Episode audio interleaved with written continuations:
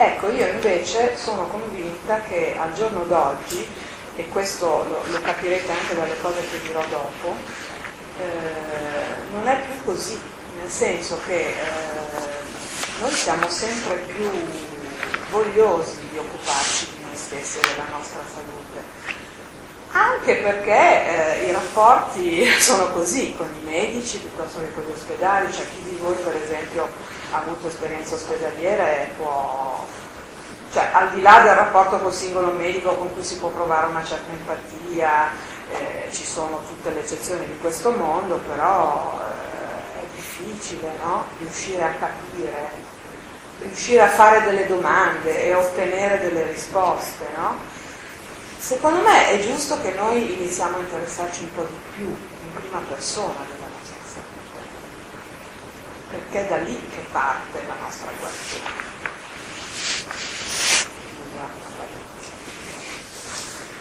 E, ehm, quindi stavamo parlando dell'epigenetica no? come eh, cosa fondamentale, perché l'epigenetica vuol dire che eh, il nostro DNA è deputato alla sintesi delle proteine, questo fa. Quindi non è che gli possiamo imputare qualunque cosa, perché lui sintetizza tutte le proteine che servono al nostro organismo, non fa altro. Per cui già anche qui c'è, c'è tutto il discorso per esempio che riguarda le forme, tipo la forma del nostro corpo, sul quale gli scienziati zoppicano parecchio e evitano di rispondere perché una risposta eh, che sia sensata non ce l'hanno, nel senso che qualcosa che sintetizza proteine come fa a fare delle forme? Anche questa è una domanda che vi lascio lì, no? Anche se non è un addetto ai lavori. Però sta di fatto che eh, il DNA ovviamente è una cosa fondamentale perché noi siamo fatti di proteine, moltissimi di questi messaggeri che vi dicevo prima sono proteine, quindi la sintesi proteica è eh, una cosa fondamentale nella, nella vita. Ehm, prima si sapeva soltanto che questo DNA poteva modificarsi, non si sa bene come. Poi negli ultimi 15-20 anni sono andate avanti le ricerche a livello proprio mondiale finché è nata appunto l'epigenetica che è proprio la scienza che studia eh, come fa questo DNA a modificarsi. E eh, da qui sono venute fuori un sacco di, di nozioni che noi adesso sappiamo, no? Quindi eh, tutte le varie interazioni con l'ambiente dai cibi eh, ai prodotti di sintesi di qualunque tipo che vanno dalla, dai cucini chimici ai conservanti, ai coloranti nei cibi, ehm, eh, ai prodotti che usiamo in casa, detergenti, deodoranti, tutte queste robe qua. Ehm, tutti i prodotti delle varie industrie, no? perché eh, cioè, noi viviamo in un mondo eh, tecnologicizzato e quindi le industrie per fare tutto quello che a noi serve per vivere ogni giorno eh, sputano fuori delle, delle sostanze che sappiamo bene non ci sanno bene. No? I farmaci, perché anche questi eh, da una parte curano fra virgolette certe malattie, ma eh, dall'altra eh, hanno effetti anche questo sul, sull'epigenoma nostro e anche le piante medicinali fanno questo. Quindi non è che vuol dire eh, tutto negativo, no? Ci può essere anche qualcosa di buono, perché se io uso la pianta giusta magari posso andare a, a tamponare una situazione grave, no? Ma la cosa interessante è che eh, si è scoperto che non, non solamente le sostanze vanno a interferire con il nostro DNA, ma anche i nostri pensieri. E questo è importantissimo, cioè come un uno pensa, come uno conduce la sua vita, come uno reagisce, scatena tutta una serie di eh, azioni nel nostro organismo, azioni secretive di sostanze, che vanno poi a modificare il nostro genoma. Quindi questa è scienza, ormai siamo arrivati fin qui, no? Cioè, famosa psicosomatica di un tempo adesso trova assolutamente dei riscontri eh, in tutti gli studi.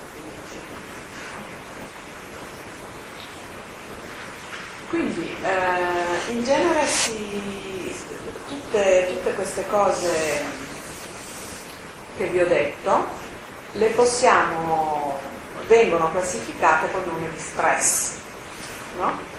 Che appunto può essere uno stress eh, psicofisico che scatena appunto tutte queste reazioni, uno stress ambientale, uno stress ossidativo, perché anche questa è una parola che avrete sentito, adesso vanno tanto di moda, no? gli antiossidanti, gli integratori, perché con la vita che facciamo, con, come risposta agli stress eh, che abbiamo, noi produciamo più, eh, più, più molecole eh, che sono degli ossidanti, che quindi bruciano. No? E quindi vanno anche loro a modificare il nostro genoma. E, ehm, poi c'è un altro aspetto che è, è molto attuale nei nostri tempi, eh, che è legato alla sindrome metabolica, voi avrete sentito parlare anche di questo, no? La sindrome metabolica è uno stato che definisce eh, una infiammazione cronica a bassa intensità, si chiama, eh, le cui manifestazioni eh, fisiche possono essere l'obesità, la, l'aumento degli zuccheri del sangue fino al diabete, un aumento dei grassi nel sangue, quindi accumulo anche trigliceridi, colesterolo, cioè tutto questo stato in cui rientrano varissime patologie che sono patologie diffusissime nel mondo occidentale, no? che hanno però come eh, riflesso tutte eh, questo determinare delle infiammazioni continue a bassa intensità, delle infiammazioni croniche. E questo era il discorso con cui ci eravamo lasciati l'anno scorso, no? che queste infiammazioni croniche non sono una cosa buona per noi, mentre l'infiammazione acuta è qualcosa che ci risolve una situazione, ci fa guadagnare uno stato di salute nuovo, l'infiammazione cronica ci lascia eh, in un perenne stato di malattia e l'infiammazione cronica eh, viene considerata anche un preludio alla patologia tumorale.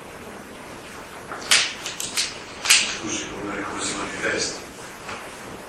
Si manifesta con queste con questa sindrome metabolica, no? quindi quando si vedono degli squilibri, eh, per esempio facendo gli esami del sangue, allora eh, quella è sindrome metabolica, oppure si fanno degli esami del sangue in cui si ricercano del, dei parametri infiammatori tipo la VES, la proteina C reattiva per esempio, no?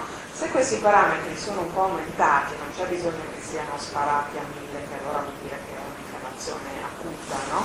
Ma se sono un pochettino più eh, alti del normale, allora vuol dire che si è in uno stato di infiammazione cronica.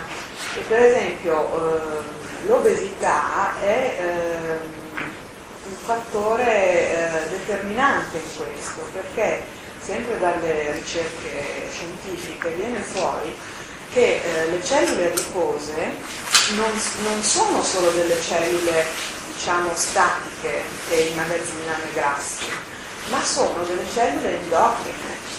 Loro eh, producono ormoni.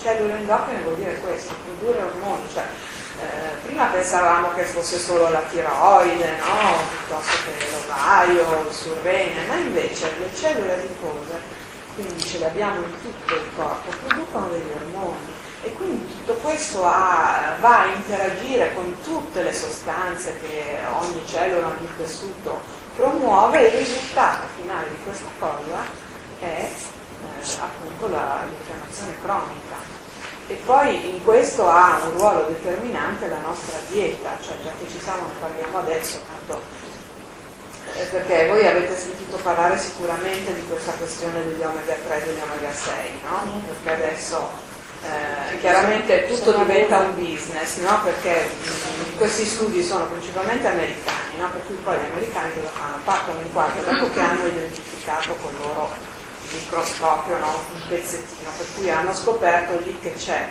una, un inghippo, adesso è una roba complicatissima da spiegarvi, però per dirla in breve, ehm, esistono eh, delle, tutta una serie di, di, reazioni biochimiche nel nostro organismo eh, che portano alla formazione di acidi grassi, perché noi praticamente quando mangiamo sapete, demoliamo tutto, no? E poi ricostruiamo, ricostruiamo eh, qualcosa che serve a ognuno di noi per se stesso, quindi con un'impronta individuale precisa, no? Solo che eh, a seconda di quello che mangiamo, queste cose eh, vengono trasformate in una direzione piuttosto che in un'altra. La qualità dei grassi è un aspetto fondamentale perché eh, le nostre membrane cellulari, quindi tutte le cellule che abbiamo nel corpo, che sono miliardi su miliardi su miliardi, sono fatte di grassi. Se noi introduciamo dei grassi che, che non sono di buona qualità, queste membrane eh, non vengono bene. E quindi gli scambi fra le varie cellule non funzionano come dovrebbero.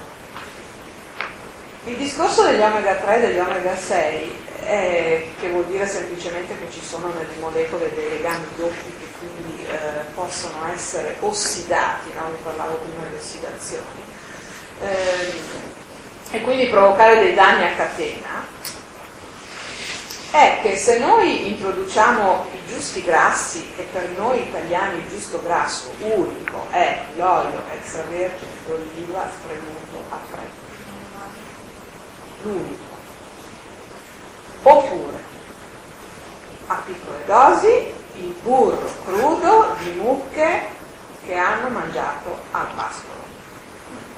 Questi sono i due grassi sani, tutti gli altri no, perché vanno a interferire in quella famosa catena che vi dicevo prima, provocando la formazione degli omega 6 invece che degli omega 3, che sono pro-infiammatori, da qui l'infiammazione cronica. Eh? Quindi, praticamente, se uno va al supermercato, dovrebbe mettersi gli occhiali, anche da natura sì, eh? Anche da, scusi? Anche da natura sì. Ah, anche da natura sì. state a te, cioè, per quello che dico, prendiamoci in mano la nostra salute. Buongiorno, c'è posto qua. Come vuoi. Allora, ogni volta che vedete grassi vegetali, non comprate, ma neanche bio. Perché purtroppo anche le aziende bio eh, sono furbette ormai e, e, siccome l'olio di palma eh, fa venire le cose bene, eh, appetibili e soprattutto che restano lì per mesi se non per anni senza irrancidire, allora vengono fuori con i papiri che l'olio di palma se è bio fa bene. Ma questo è? Quindi le garanzie sono eh, possibilmente biodinamico, perché insomma adesso non possiamo dilungarci, però la biodinamica è un'altra cosa rispetto all'agricoltura biologica. È quello che ci salverà in futuro quando finalmente capiremo che la prima prevenzione è la nostra alimentazione. E comunque insomma state attenti perché l'infiammazione cronica eh, è direttamente legata al fatto di non leggere le etichette di quello che noi compriamo. Eh. Scusi, e l'olio di lino? L'olio di lino si definisce un olio siccativo, infatti si dà sulle porte. Io lo lascerei a quell'uso l'amministrazione. L'olio di lino, cioè i semi di lino sono una gran cosa, buonissimi, ogni tanto ne fai, cioè non è che tutto fa male in assoluto. Un seme di lino che è tutto bello completino dentro il pane, io ce lo vedo proprio bene ed è anche saporito. Oppure lo frullo e mi faccio la polentina per uh, espettorare. Ma andare a spremere il seme del lino per farci l'olio, quando abbiamo l'olio d'oliva che come composizione è perfetto. Pare sia utile per il colesterolo, pare. Non è vero. Sì e no. Sì e no. Sì e no. Ognuno tira qua su vino.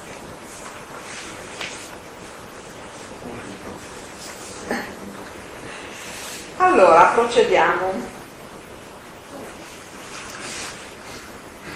Un'altra informazione che volevo darvi, insieme interessante, è che queste modificazioni epigenetiche, quindi modificazioni del DNA, dovute ai fattori che abbiamo detto prima, sono trasmissibili alla prole, due, quattro generazioni. Quindi andiamo a ipotecare anche la vita dei nostri figli, nipoti, Eh, ci sono degli studi molto interessanti eh, proprio di modificazioni epigenetiche, per esempio nei depressi, dove eh, dicono che queste modificazioni continuano a cambiare nel corso della depressione. E questo che cosa vuol dire? Che finalmente hanno eh, capito gli scienziati che esiste una eh, precisa relazione, anche se non è così facilmente definibile, eh, fra quello che è materiale e quello che non lo è, quindi fra i pensieri che abbiamo e le molecole che, che produciamo. E questo è molto interessante e anche nell'Alzheimer hanno, hanno visto questa cosa.